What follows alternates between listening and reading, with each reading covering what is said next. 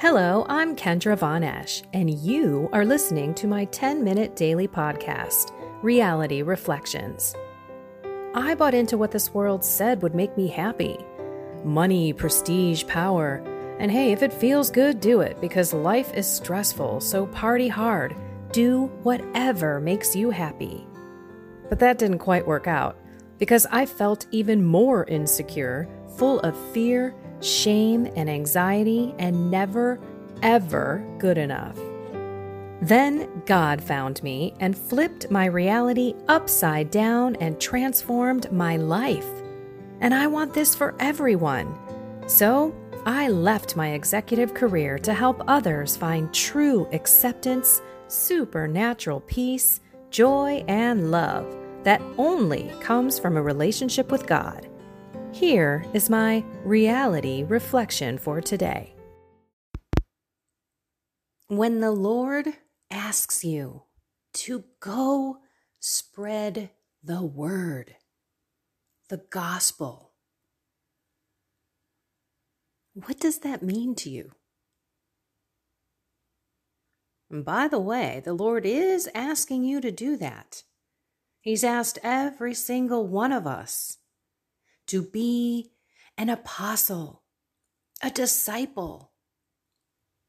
Go out and make disciples. I mean, come on, he's not just telling us to live and follow him. He's asking us to make disciples. Are you doing that?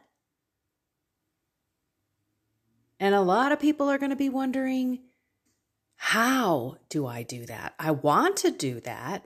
I would love to do that, Lord. How do I do that? And we complicate it.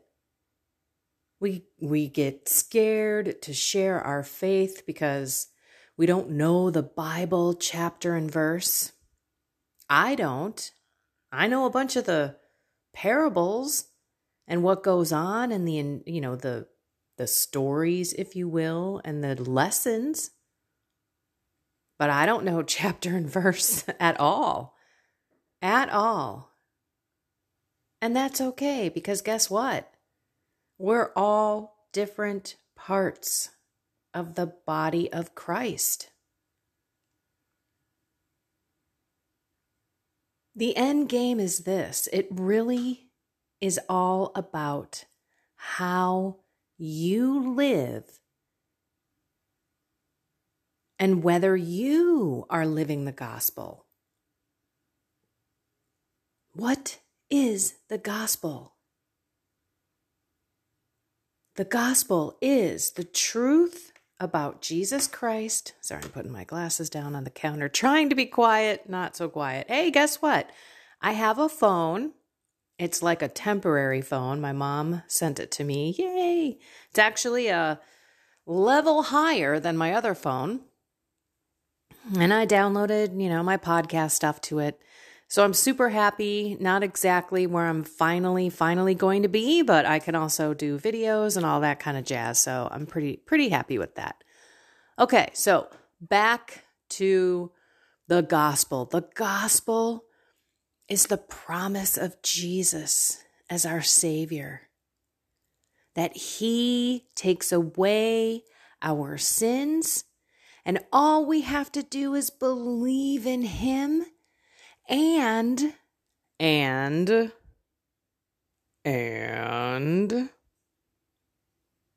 be repentant. Are you truly sorry?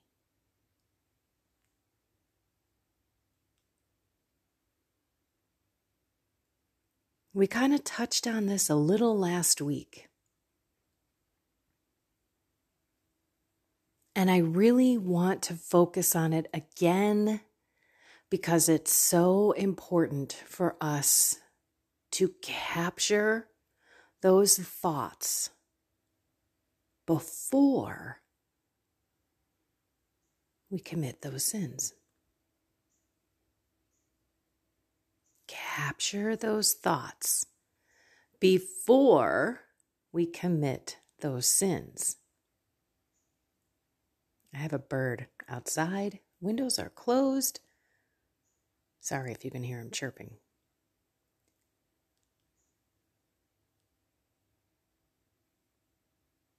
Okay.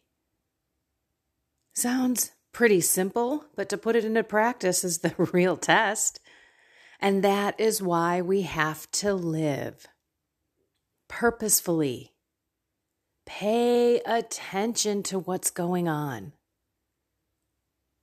Capture that thought. I've been having the most bizarre thoughts coming into my head where I am like, where is that coming from?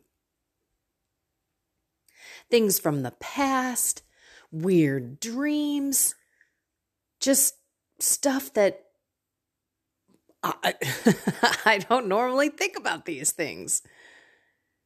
And so when they pop up in my head in the most crazy places, like Mass on Sunday, I immediately was like, what? Like the thought would come into my head. I would literally shake my head. Like, oh, where is that coming from? That's so wrong. And I would immediately say, and I would say it out loud, whispering under my breath in Mass, in the name of Jesus Christ, I bind the spirit of whatever it is. Maybe it's an impure thought. Maybe it's a temptation. And I gave it, I cast out the spirit, and then I aligned it to Jesus. I said, Lord, I capture this thought. I give it to you.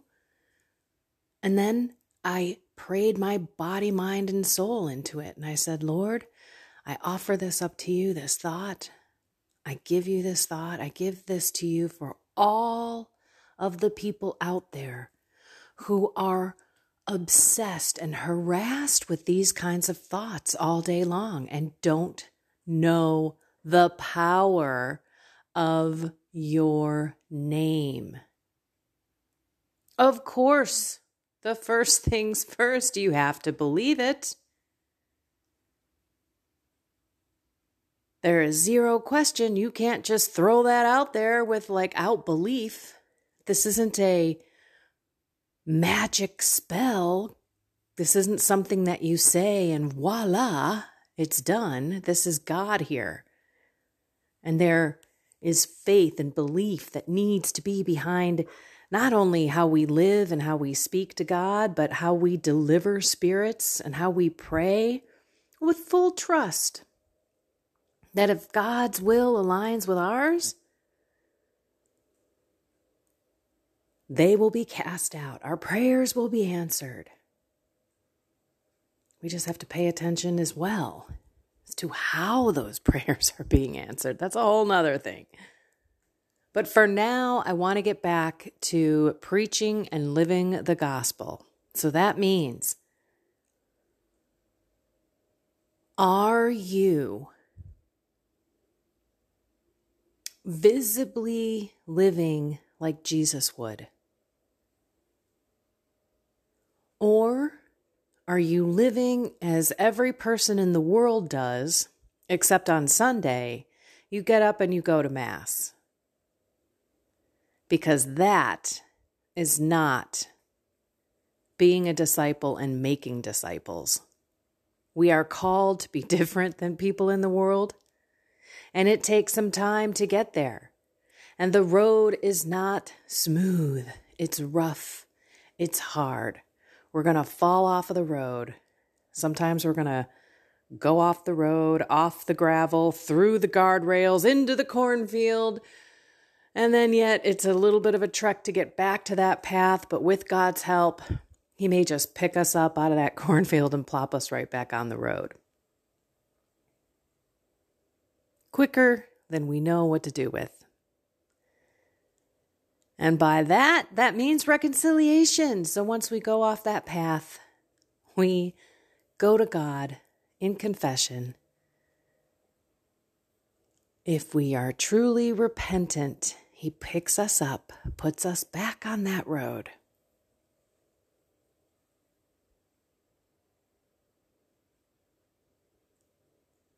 So let's live the gospel by asking God into our life to heal our own infirmities, our own problems.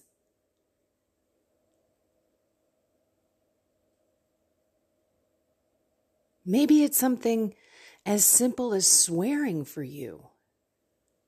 That wasn't so simple for me. Let me tell you, I was such a profane person. Growing up with a couple of brothers, hockey brothers, no less. And I think I was honestly the worst swearer of them all. And the F-bomb was the one that I threw around like it was nobody's business. So when I started to realize how raunchy I was talking, and somebody called me out on it, that's what happened. A friend of mine said, "Wow, you claim to be this big Christian, and yet you speak like this. It doesn't match, right? It's off-putting. It's not congruent." And it was at that moment that I realized she's right. And it rocked my world. And so I asked the Lord to help me, because I'm like, how am I going to stop swearing? And if I do, this is the odd thing. I thought, would people even like me? They're used to me being this raunchy person.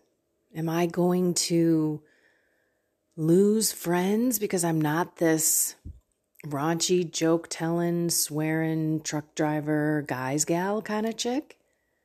Yeah, I went through these emotions and thoughts and attachment to my old self and the new self that the Lord was going to create, and I wasn't sure I wanted it. This is the journey.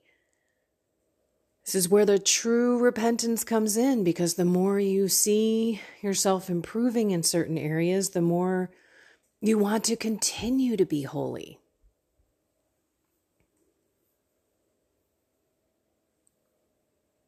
We can only control ourselves. What we do, what we say, and what we think.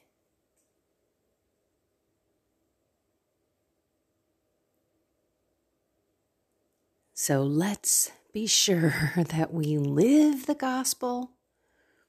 Reconcile ourselves to the Lord, believe in His healing powers, definitely in His forgiveness. Run to Him every time we fall off of that path or we drive off of that road. And allow Him to help us be that living, walking, breathing disciple, without really preaching, but preaching through our own lives. If you don't think that me stopping swearing didn't have an impact on all of the people around me, you're crazy. It definitely did. And so many more things dragged from my, I shouldn't say dragged, but oozed maybe, just automatically bled into my professional life from my spiritual life. And I started managing people differently and stopping the gossip and stopping the talking behind closed doors and opening up people's compassionate minds towards people in the office that maybe they don't like or they're not seeing eye to eye on a project. And everything was changing, and that's how every Christian needs to be. It's not just, hey, I found Jesus and I'm done. We're supposed to be going through conversion every single moment of every day being more holy, seeking God more in our lives, humbly, I always kind of slide into that humiliation, but humbly asking the Lord to take over so that he lives through us and not us anymore, because it's hard for us to live the way that God wants us to live without God in it. It is impossible, to be honest. It doesn't happen. And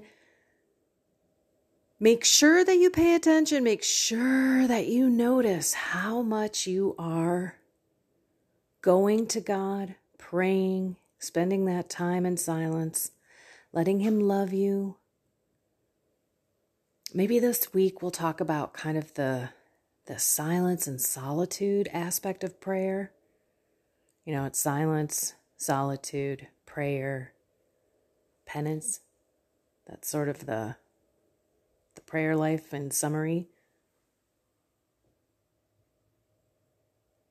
But pay attention. Are you walking toward him or are you walking away from him, but not even really realizing that you're walking away?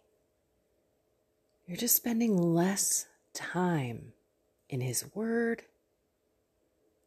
listening to spiritual things, talking to him throughout the day. Maybe you used to pray the rosary, but you don't anymore. Or you used to have this devotion, but you don't. Maybe you used to go to daily mass, and now it's just every Sunday.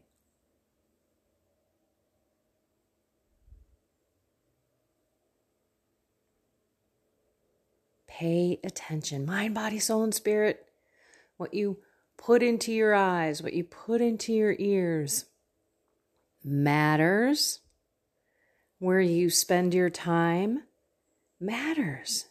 And remember, the currency with God is your time. So let's ask the Lord to help us share the gospel by giving us more faith, more belief in him, to change us so that we can allow God to live through us to those in our lives and be the disciples that he calls us to be. I love you all so much. Have a blessed and inspired day.